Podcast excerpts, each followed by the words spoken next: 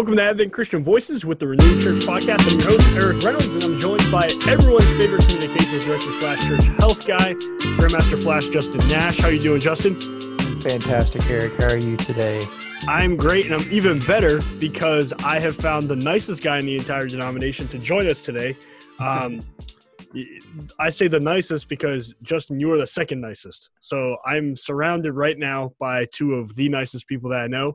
We have Dr. Mark Wolfington. Welcome to the podcast, Mark. Well, thank you, Eric. Thank you, Justin. This is uh, the most handsome podcast I think anyone will listen to, and at least today. well, uh, unfortunately, the audience won't be able to see our beautiful faces. Um, it is their loss. absolutely. We so, for radio. So Mark, absolutely. So Mark is presently the uh, the senior pastor of First Advent Christian Church. Uh, oh, I messed that up. I'm looking at your bio, and I started off in the wrong spot. You know what? Can you give us your bio? Sure, Where have you gone I, to school? Where are you the pastor? And, and tell us a little bit about yourself. Uh, definitely. Thank you. I am the pastor at the Church of the Highlands uh, in LaGrange, Illinois, an Advent Christian church in the southwest suburbs of Chicago. I'm a graduate of Aurora University. Uh, I got my Master of Divinity at Southwestern Seminary in Fort Worth, Texas, and my Doctor of Ministry at Fuller Seminary in Pasadena, California. Uh, my wife Kathy and I have two sons. Uh, one is a college student, and one is a freshman in high school man. And you and we're talking just before uh, coming on air. So your DMin is in leadership, and your your dissertation sounded really interesting. What is it called again? Uh, leading renewal in the small Adventist church. Um, I had pushed for Advent Christian, but uh, there's always an editor that clarifies that. And what I set out to do was to write on the topic of bringing renewal to not only an Advent Christian church, but a small church. Mm-hmm. So much of the literature in church growth or church leadership is written by the pastors of big churches for the pastors of big churches. Mm-hmm. Um, I don't know too many Advent Christians churches that have large paid staff and an unlimited budget. Uh, so I wanted to write something that would be helpful for smaller congregations. Yeah, you know, I think that's good. And uh, I don't know if you, I'm showing you this book, Small Church Essentials by Karl Vaters. Um, he essentially, this book is written for small churches, similar to what you're talking about, in that um, he talks about how, like, the law of big numbers, you see that in a lot of this church uh, growth literature, church renewal li- literature, where a lot of those things, those strategies work when you have 2,000 plus people.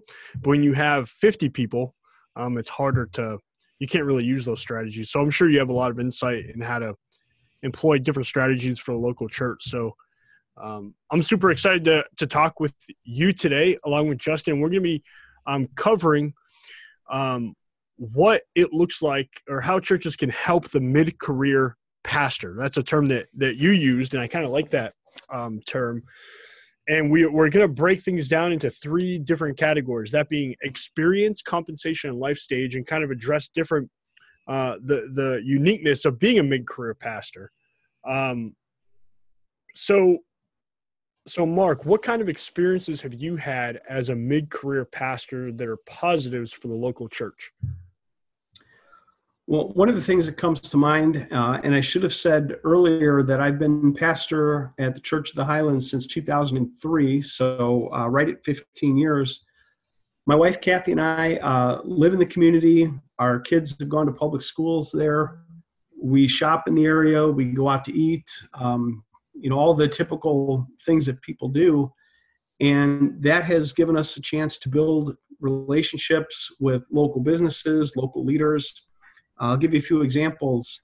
Uh, both of our sons have been involved with Boy Scouts and two different Eagle Scout projects, uh, either from one of the boys or from one of their friends uh, through scouting, have taken place at the church. Um, you know, some kind of construction project or a, a contribution to us the local subway, which is just uh, almost walking distance to the church. Uh, we've been going in there for 15 years, so we've got to know uh, the owner and his family.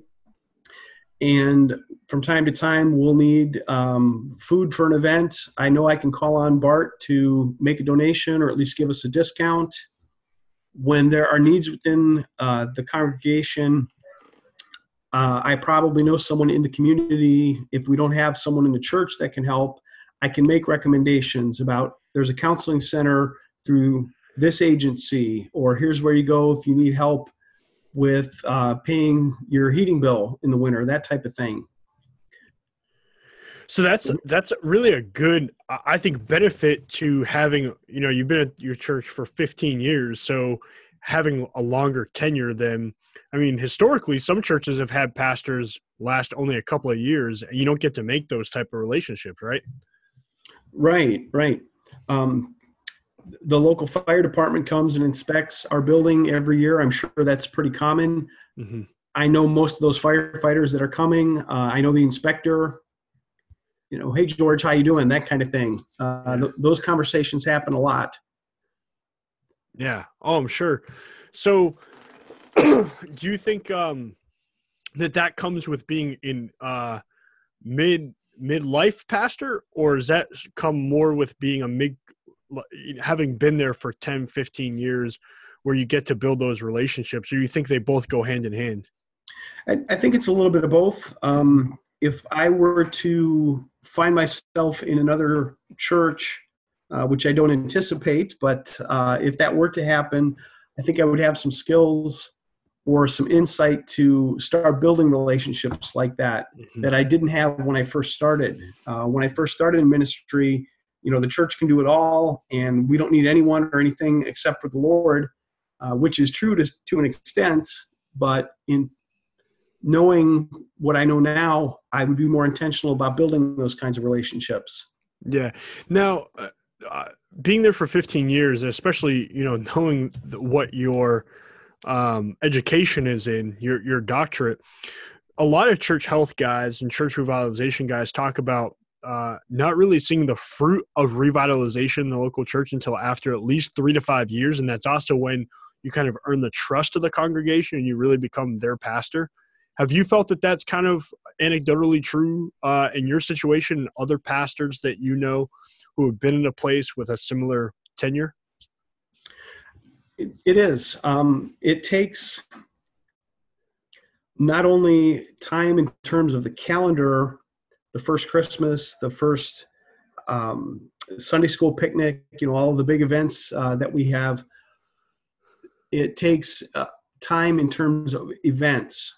Mm-hmm. I've done weddings, I've done funerals, I've baptized people. Um, I think of um, a few couples that I married, and then a few years later, um, dedicated their kids now we're starting to see some of those kids um, be old enough to go to camp, for example, mm. or be interested in being baptized. And those kinds of things don't come quickly. So it, it does take a while. It does take a while. Yeah. That's good. So, do you think that there are any drawbacks uh, to having too much experience? Is too much experience even a thing, or are there any drawbacks of being a mid-career guy, or even just being um, at your age in ministry. Uh, yeah, do you see any drawbacks or, or, anything like that? You know, I think it's easy. Um, we all develop habits over time, and sometimes those can be very good, and sometimes they can be negative. Uh, for me, one of the challenges. Uh, so I've been uh, in ministry for 22 years. That is a lot of Christmas, and I, I don't use the term Easter, I prefer Resurrection Sunday. Um, that's a lot of Christmas devotionals and sermons, and I always I always wonder, am I preaching this message effectively to people who have either never heard the gospel or some of the folks in our church who've been there for 45 and 50 years. Mm-hmm. There's only so many ways you can tell the story of Christmas. Mm-hmm um, that people haven't already understood. So gaining those fresh insights, I guess, uh, without becoming complacent is mm-hmm. something that I think a lot about. Yeah, you know, because uh, we when we shared notes over the last couple of days about uh, us talking today, one of the things as I read some of that, what you were sharing, is um, I, I've listened. I forget which uh, person I read this from, but they talked that they said that when it comes to Resurrection Sunday and Christmas, that they don't make it a special message in that oh we have to preach uh, you know the narrative portion of uh, of uh, the event of Christ's birth from Matthew this year, then Luke next year, and and and rotate or anything like that. But I've read from them is that they make sure whatever they're preaching on, you know, if you preach uh, as I prefer to, all the way through a book of the Bible, then helping people see how that whether it's Old Testament, New Testament, how it points to Christ in his death and resurrection, depending on which day. Um, now, obviously, some texts lend itself better to that, right? So if you're Sure. preaching on First Corinthians 15, uh, you know, the resurrection of the dead, that's perfect for for Christmas. Uh, and there are probably some, you know, if you're preaching on the, uh, uh, say, First Timothy 3, uh, where you're, you're looking at leadership in the local church, not necessarily going to lend itself to those. So using some maybe I'm thinking wisdom, but uh, not not having to explicitly preach the same text year after year after year for the same the same day. Does that what, what do you what do you think about that? Oh, I, I would agree. If the only time you're talking about the incarnation is in December, you've probably missed a pretty some pretty Mm. good opportunities. Uh, resurrection is so important, and it's found all through Scripture. Mm-hmm. As you say, some passages lend its lend themselves to that a little bit easier than others. Um, you know, I have I once preached uh, from Genesis three at Christmas time. Mm. That's not a Christmas passage. Well, it is because Yeah. it describes the fall of man and why a savior is necessary. Absolutely. A little little different perspective. Yeah, that's cool. Hey, uh, so for those of you who are listening and don't know, uh, producer Tom is MIA. He's not here, so we have uh, producer Justin. He's in the background. Not quite sure. Maybe he's responding to text messages or something like that. But Justin, I want you to feel free to chime in here, man. Um, if you're if you're even still listening. Yeah, no, I, you just listening to you guys trying to soak in, the, soak in all the wisdom. Um, so, okay, so this is a speed round for Mark. Um, 22 years of pastoral ministry. What's the one big thing you think you got right? Hmm. One thing I got right.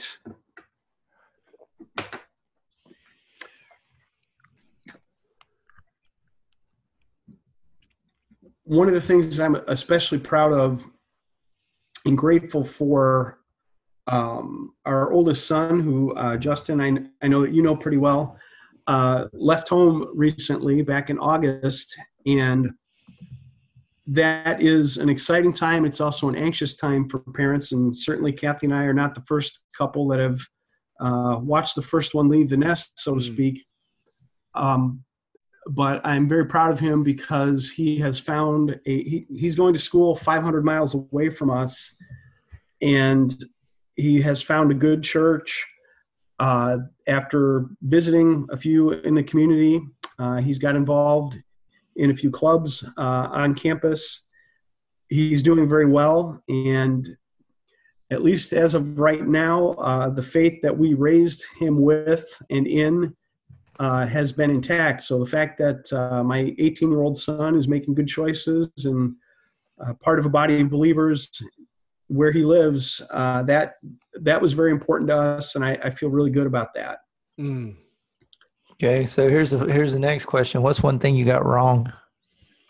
Oh boy, I He's coming with in- the heat today, Mark. I'm sorry. Yeah. I, I, I'm the. I thought usually he's the nice guy. I'm I'm the tough one, but apparently, uh, I don't know what you did to take Justin off, but you did something, man.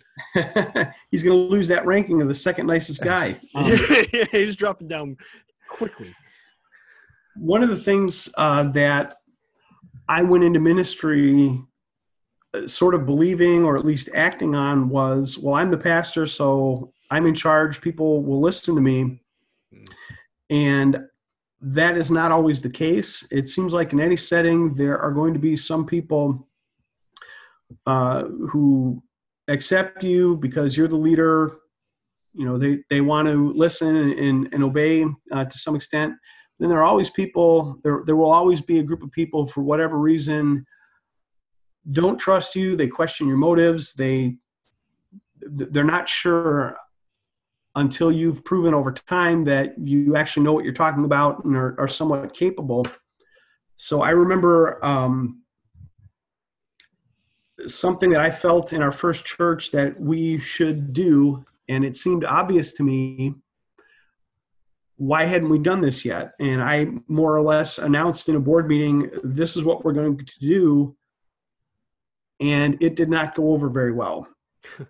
And uh, the church did not do what i thought was obvious. And how could any logical sane uh, christian person not see this? I hadn't done the homework of having conversations building relationships with people uh, now I understand that to be sort of vision casting. I just sort of came in and mandated this is what's going to happen, mm. and it didn't work. Hmm. Cool. Yeah. I think I think that's great advice, and I appreciate you sharing that because I think a lot of guys, particularly guys that come right out of seminary, have that experience. As I've talked to other guys, they, they I had one guy tell me one time, well, I told them what the Bible said and they didn't do it. What's wrong with them? And so, um, yeah, so, so I appreciate that. I, I, didn't ask that question to be mean. And, and, and just to sort of follow up on what he said about the one thing he got right, I, I will say, unless they're putting on a, a, huge act, you and Kathy did a great job with your boys and they're, they're both very impressive, especially especially Josh, as who's the one you're referring to, just going off to college. Now, I don't know how much that was you and how much was Kathy, but imagine it was a team activity. yeah, yeah. Uh, you know, I, I get a question for you, Mark. What would you, especially in light of you talking about your kids? I know, like when we talked with uh, Andy Rice a couple of episodes ago, we were talking a little bit about children taking care of the family. Is there any type of advice that you would want to impart on? Um, younger pastors in in our denomination as they're raising their family. I'm one of them. You know, I got kids that are seven and eight years old. Um, so, is there any advice that you think would be helpful uh, to to guys like me? Definitely, and that would be uh, to work at maintaining some kind of balance. Mm-hmm. And I say work at that because it's not a, a one and done type of project. Um, I tried to very carefully guard my time with family. Um, I have known uh, pastors who Saturday night they're still up writing their sermon, and you know they they're not participating in uh, family events or their kids' events at school and things because the church comes 1st mm-hmm. And I think that's a mistake. Uh, so, as much as possible, and of course, there are always emergencies or things that pop up uh, I tried to have my my sermon together by Friday afternoon so that when the weekend came, I had a weekend with my family. Um, and some advice that Kathy and I received years ago from um, an Advent Christian pastor that we have known for a long time by the name of Al Hutchings. We spent a lot of time in prayer with and for our kids. Mm. Mm. And that has made the difference, I think. And would you say that goes to like part part of one of your notes here was that you've learned the difference between an actual emergency and what someone believes to be an emergency. So do you think that that's one of the lessons that probably someone like myself needs to learn uh, quicker than maybe some other lessons so that we don't get pulled away from important family time or other obligations that we might have? Right, right. I remember um, learning the difference between what is an actual emergency and what is uh, someone having a, a, crisis or what they seem to think as an emergency. Um, very early in my ministry, I got a call in the middle of the night uh, from a woman in the church. And she was just frantic. My boss has died. My boss has died. And I'm thinking, her supervisor, her manager has maybe had a heart attack or there's been some kind of an accident. So, of course, I got up and got dressed and uh, went to meet her and her family. And then I found out it wasn't her actual boss, it was the CEO of the big company that she worked for as one of, you know, 20,000 employees. Mm. CEO she'd never met, um, didn't know personally, but for her that was an emergency. Um, and I, I, don't doubt that that was a tragic loss for the man's family and, uh, mm-hmm. and whatnot. But today I would ask some questions before I got dressed and jumped in the car to to leave my family uh, for that. I would ask some different questions uh, about how urgent of a need this is. Mm-hmm. Yeah, I think that's probably something that the church can uh, come alongside pastors, what regardless of their age, and try to help them guard their own time too. You know how they should try and discern all right, is this something that I need to call or text my pastor at, at eight o'clock at night about, or is this something that can wait until the morning uh, or something like that? Right? Yeah, definitely. Yeah. All right. Well, thanks for. we're going to move on to. Um, we're going to be looking at the compensation part of our interview. So, what kind of expenses? And I'll tell you, tell you, Mark, we've gotten some pushback, uh, not from you, although you might have been one of the people I forget, but there have been a number of people who've at least talked to me personally, who uh, who listened to our interview with with Andy talking about expenses. You know, the expenses of their young family have, and, and felt that we, because of our own naivete, downplayed the amount of expenses that you can have throughout your entire lifetime, even in pastors much older than yourselves. So, um, I certainly apologize. A lot of it comes from naivete and and learning some of the expenses and learning that life doesn't get less expensive as you get older. Uh, in fact, it's always expensive. So I'd love to hear uh, from you what kind of expenses a mid-career pastor have that some people might not be aware of, like myself. Sure, and some of this has to do, uh, I think, with the ages of our kids. Um, your car expense or car insurance will go up tremendously when you have a 16 year old that gets that uh, driver's license for the first time that's true for you know all parents uh, not just pastors um, for us the community that our church is located in tends to be somewhat affluent and kathy and i joke around that we're the poorest people at our school uh, i'll give you an example our older son uh, had a friend uh, whose family owned a home in Jamaica. Not a timeshare. They didn't go to Jamaica. They owned a home in Jamaica. And that's where they spent Christmas. And Joshua asked us, Where are we going for Christmas? And I remember thinking, uh, We're going to see your grandma in St. Louis. so just a very different, different culture. Mm-hmm. Uh, some other things that have come up uh, registration for uh, high school. Our our younger son will be uh, taking driver's ed next year, and there's some costs associated with that. And one of the the conversations I enjoy having with my dad, uh, who is in his early 80s now, he has no clue what stuff costs. Um, our sons have played uh, sports and uh, they've been in the band, so there have been music lessons and uh, certainly costs associated with that. Uh, now you could say, well, those aren't essentials. Well, we want our kids to get to experience some things uh, beyond. Well, you you'll sit at home and read and you know play checkers. Well, reading is mm-hmm. important.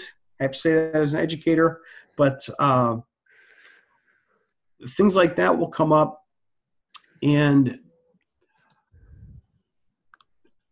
for some, uh, this has not necessarily been true for us, uh, but for some, uh, mid-career, you start seeing uh, the illustrious Justin Nash may be able to share this with us as well. The closer you get to 50, uh, when you get up in the morning, there's aches and pains that weren't there uh, 15, 20 years ago. so I know for me, the, the bounce back is a little bit longer than it used to be. Mm. So there's a there's a cost there, I guess you could say. Uh, you know, you, you mentioned that. I didn't even think about bringing that up uh, in this portion of our interview, but uh, I've heard that from older guys. You know, they'll, they'll say they uh, they can probably do ministry more efficiently in some areas because they've learned. You know what used to take you maybe twenty hours to write a sermon, now you can get down to twelve. Um, but there are other things that maybe because of just the physic the the our bodies deteriorate deteriorate i can't say that word man but you know what i mean they they break down over time that you don't have as much energy uh, as maybe you once did that you can't uh i don't know maybe you can describe it a little bit better Sure. Earlier in my ministry, when I was in my early 30s, um, I worked as a hospital chaplain, and it was not unusual to get a call at 3 a.m. to come to the hospital for some emergency. I can still do that today, but it's a little bit harder. The, the recovery time is a little bit longer than it was. mm-hmm. Um, I, I, don't miss those late night uh, pager calls uh, going off. what's a pager Right. yep. Yep. Before we had fax machines. What's a fax machine?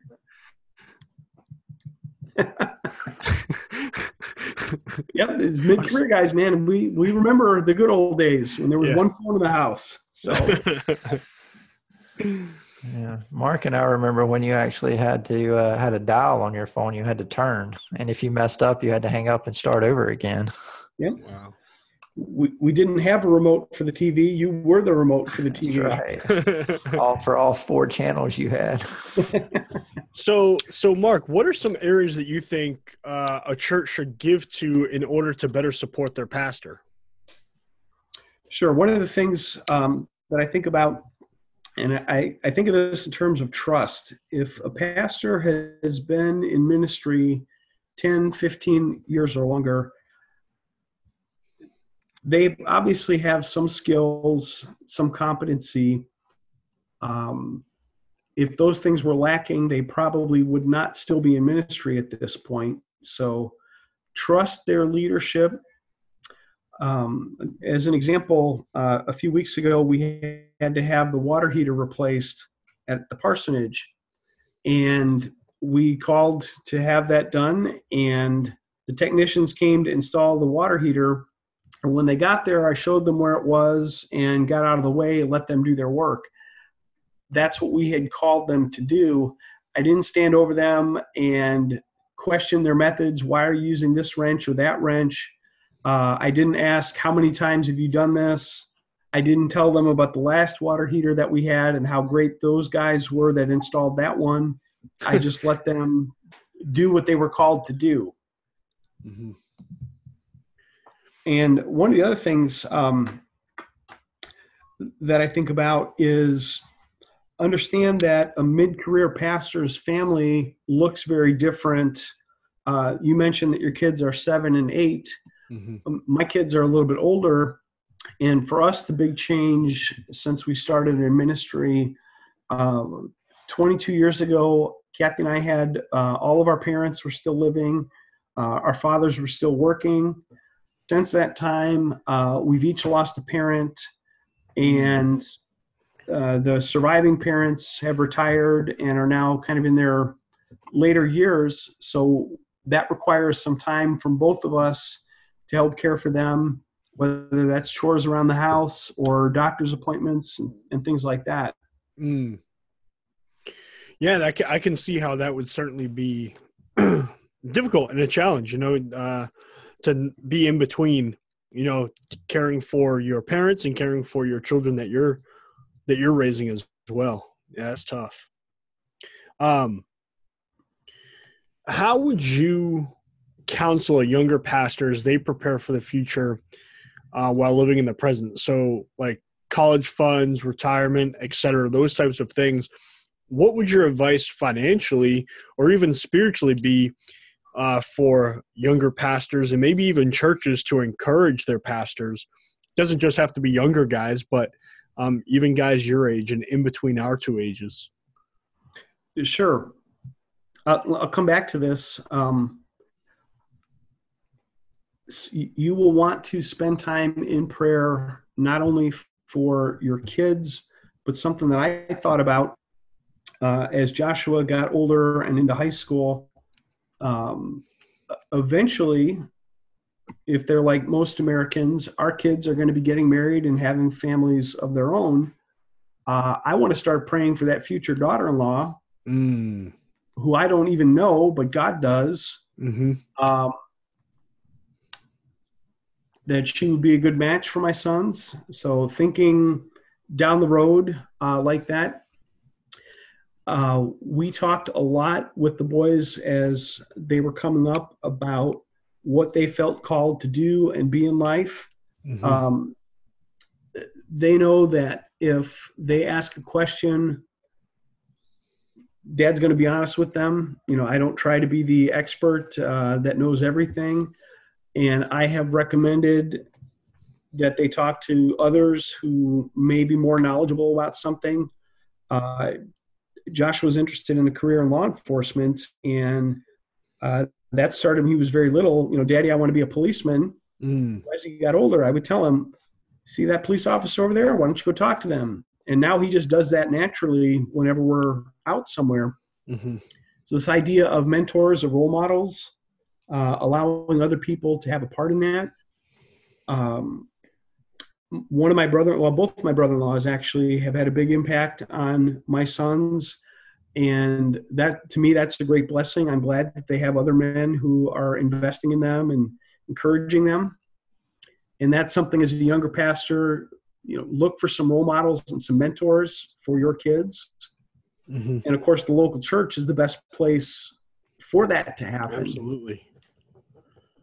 Uh, financially, we started uh, saving or putting money away for uh, the boys' education uh, when they were very young. wasn't a whole lot of money, at least initially, but one of the benefits you have is time. And investing, that's a very important uh, principle. Um,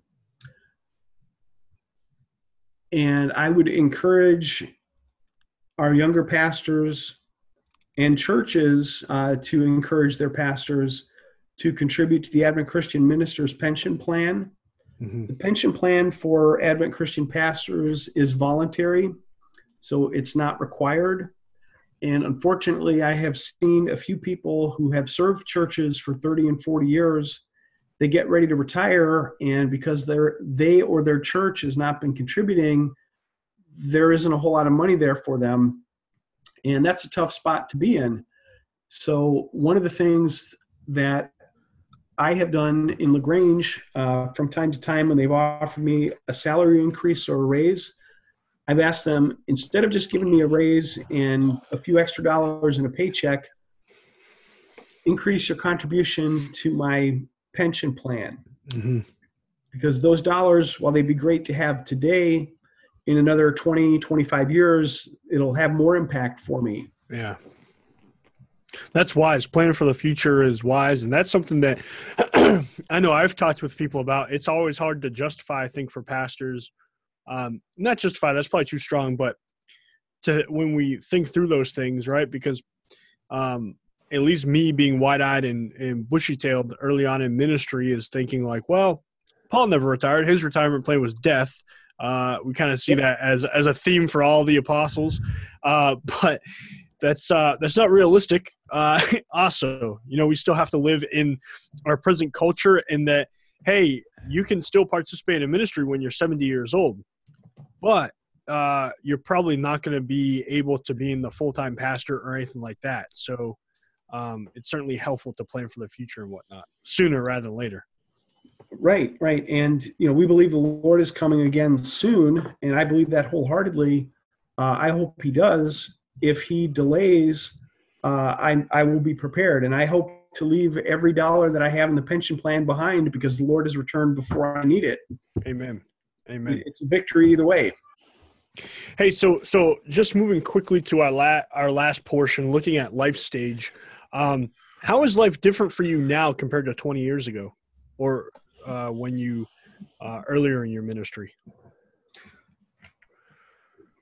One of the things that I think has changed for me is I have a different sense of urgency.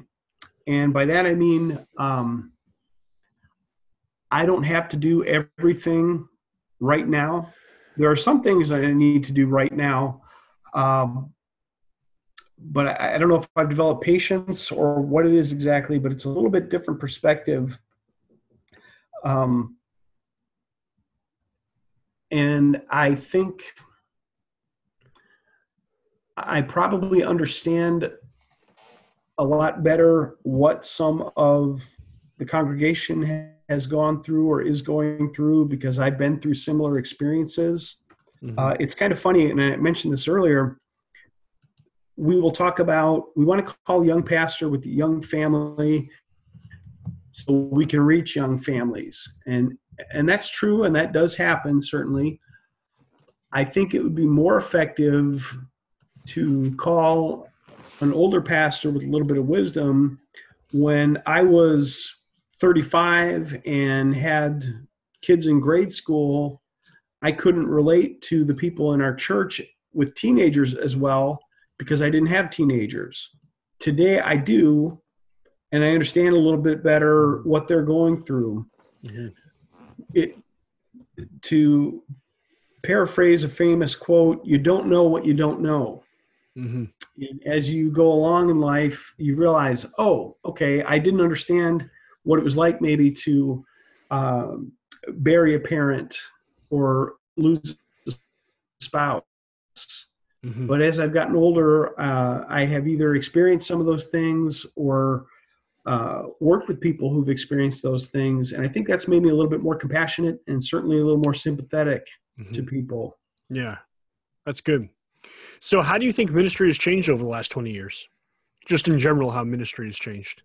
Sure. The, the pace is certainly different. Um, that discussion I had in the in my first church that I mentioned uh, today, that could be done by email, whereas 22 years ago, not very many people in the church had email. So mm-hmm. technology has certainly changed things. It has simplified communication, but it has also led to this problem of pastors are always on because anytime, day or night, your cell phone can ring, your you may get a text. And the other thing that I think about, uh, in a sense, we're in competition because with the simple internet connection, you can hear preaching from almost anywhere in the world. Uh, our, our people have access to hundreds or thousands of different pastors and sermons, and you are being evaluated against that.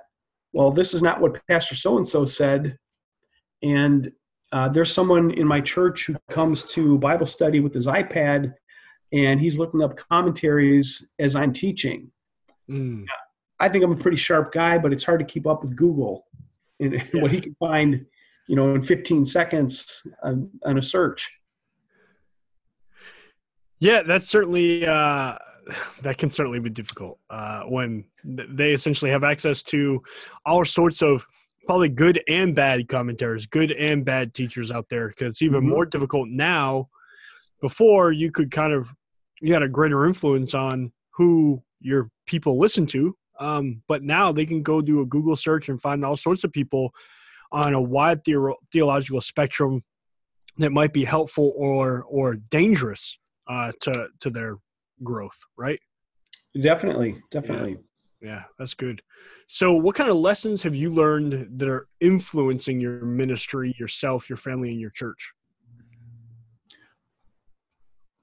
I think I'm more concerned or uh, thinking more about leadership development and the next generation. Mm-hmm. Um, I realize that I am, I will not always be pastor of the Church of the Highlands. Uh, either retirement or death, uh, the retirement plan you mentioned, or circumstances may change. Uh, but in order for the work to continue, it can't be about me.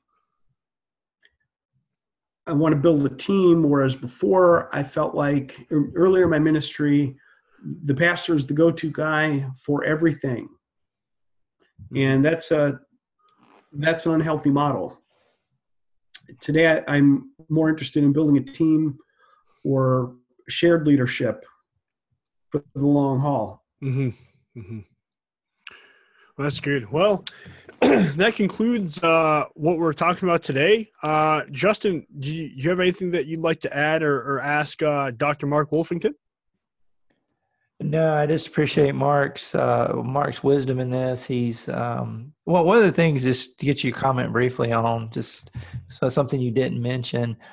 I know at least for the last several years you've functioned in a really in a bivocational situation, and I don't know if that's been true your whole time there in in Lagrange, but um, what are some of the challenges and and some of the unique maybe even solutions you've come up with dealing with a bivocational situation, which is you know where you are now with your your full time in Aurora and then your service at the church as well. Right. I have been bivocational a good part of my ministry here, and that requires a great deal of uh, logistical planning and time management. Mm. That requires a great deal of flexibility on the part of the church. Um, fortunately, I have um, some lay leaders who are happy to visit. Uh, someone's in the hospital you know some sometimes my deacons will get there before i do. It's also and this is something i appreciate um, the university has been very flexible with me where uh, i let my vice president or executive director know uh, i need to be at this for the church uh, they understand and it's it's typically not a problem uh, i'm grateful for kathy because she um, has been able to manage things for us that would be difficult um, or, or, or, very difficult for me to do since I'm back and forth uh, so much. Yeah, so the advice there is marry well. Yes, yes. marry up. Definitely. I, I, haven't met too many Advent Christians who don't uh, outkick their coverage in, in that area, but uh, flexibility and uh, communication. You know, I one of the things I try to include um, often is to remind the church of ways to get a hold of me. Here's my cell phone. Here's my office number at the university. Um, I use my travel time between Lagrange and Aurora to make phone calls, mm. check in on people. I check in on my father uh, when I'm not able to spend time with him. So I've tried to make that uh, my commute time. I've tried to u- use that for ministry and put that to uh, better use than just listening to uh, the radio or you know something like that. So what you're saying is you're a good person and don't listen to sports talk radio like like I do. Well, I, I actually do. I actually do. Although it's been very difficult these last two weeks because of um, the Cubs uh, which I'm tired of hearing about. But uh, that's that's a podcast for another. it is. Hey, Mark, uh, I really appreciate you coming on the podcast, and I really enjoyed getting to know you a little bit at the Triennial, Triennial Convention a couple of years ago. And I look forward to uh, to meeting you face to face again and spend some time with you. I, I look forward to that too, and um, uh, in April, end of April, first part of May. It sounds like the Leadership Summit. Yeah, yeah. Actually, this uh, this podcast, I forgot to do our commercial. This podcast was brought to you by the AC Leaders Conference, and uh, I'm just waiting for Justin to say whether or not we can give you a, a discount on that. No, no discounts on that. I'm not in no, charge of that. I think we found the one thing that can get uh, Justin fired is if we offer offer a discount on the AC Leaders Conference. But nevertheless, I'm pretty excited about the AC Leaders Conference. Um, I've been getting a lot of information about it either through the e news, email, and through their Facebook page. So, do you want to give a plug for that real quick? Uh, yeah, we'd like to encourage everybody. We're really excited about the event. It'll be April 30th through May 2nd, 2019. It will be at Ladore Convention Center in Waymart, Pennsylvania. Mm-hmm. Our keynote speaker, really our only speaker, is Dr. Kevin Peck. He's the pastor at Austin Stone Community Church in Austin, Texas. Wow, and, I'm and, I'm a big fan of Austin Stone. Yeah. Okay. Well, yeah. he's he's a he's super nice guy too. Had a chance to chat with him a little bit, uh, but we're really excited because this is an opportunity for our leaders to come and to spend time with Dr. Peck and actually come away from this conference with a plan that is unique, a leadership development plan that is unique to them, their specific ministry context, their specific stage in life. We're very excited about what the outcomes are and our goals for this. And Uh, Dr. Peck's really excited. This is right in his wheelhouse, and he's really looking forward to it. So we'd encourage you, if you are a pastor, a church leader, please plan on coming. You can find out more at acleadersconference.com. Uh, registration forms will be going in the mail first next week. And uh, again, you can register online and find out more at acleadersconference.com. I'm super excited, Jay Nash. You know who? Else, you know who's probably more excited than I am? Who's that? Dr. Mark Wolfington. I am very excited. Um, uh, did you say Walmart, Pennsylvania? I'm a little wait, confused. wait, Waymart. Waymart. Okay. Waymart. The other Walmart. You know, I was pretty upset about this because last time that we had the AC Leaders Conference, it was at the Billy Graham Center in Asheville, North Carolina, Mhm. um, and you moved it. You moved it to Pennsylvania. I was hoping it was, going to get to go back to the Billy Graham Center. Yeah, well, we moved it, uh, it. Honestly, one of the reasons we moved it was uh, for cost. This is this will be a lot less expensive for our participants, and it's just a great facility. Uh, another advantage is this facility is kid friendly, so you can actually bring your family with you if you want to. Why would someone want to do that? You're not you're not winning for Father of the Year anytime soon. I can. I'm just kidding. I'm just kidding. That's how that's how my kids know that I love them. Is that I don't tell them that I love them. right, right. I forget. I'm just kidding. I'm just kidding. I'm the guy who I kiss my kids in the car and all that stuff. I'm I just- forget sarcasm is the love language of the Northeast. I forget. it is. It's our only language. Yeah. Part of our duties as fathers is to embarrass our kids as often as possible. So that's uh, and keep up the good work. Thank you. I appreciate that. All right. Well, again, uh, thanks, Mark. And this has been another episode of the Renewed Church podcast. Hopefully, we didn't uh, screw up your day, and we hope to do better the next time. Take care and God bless.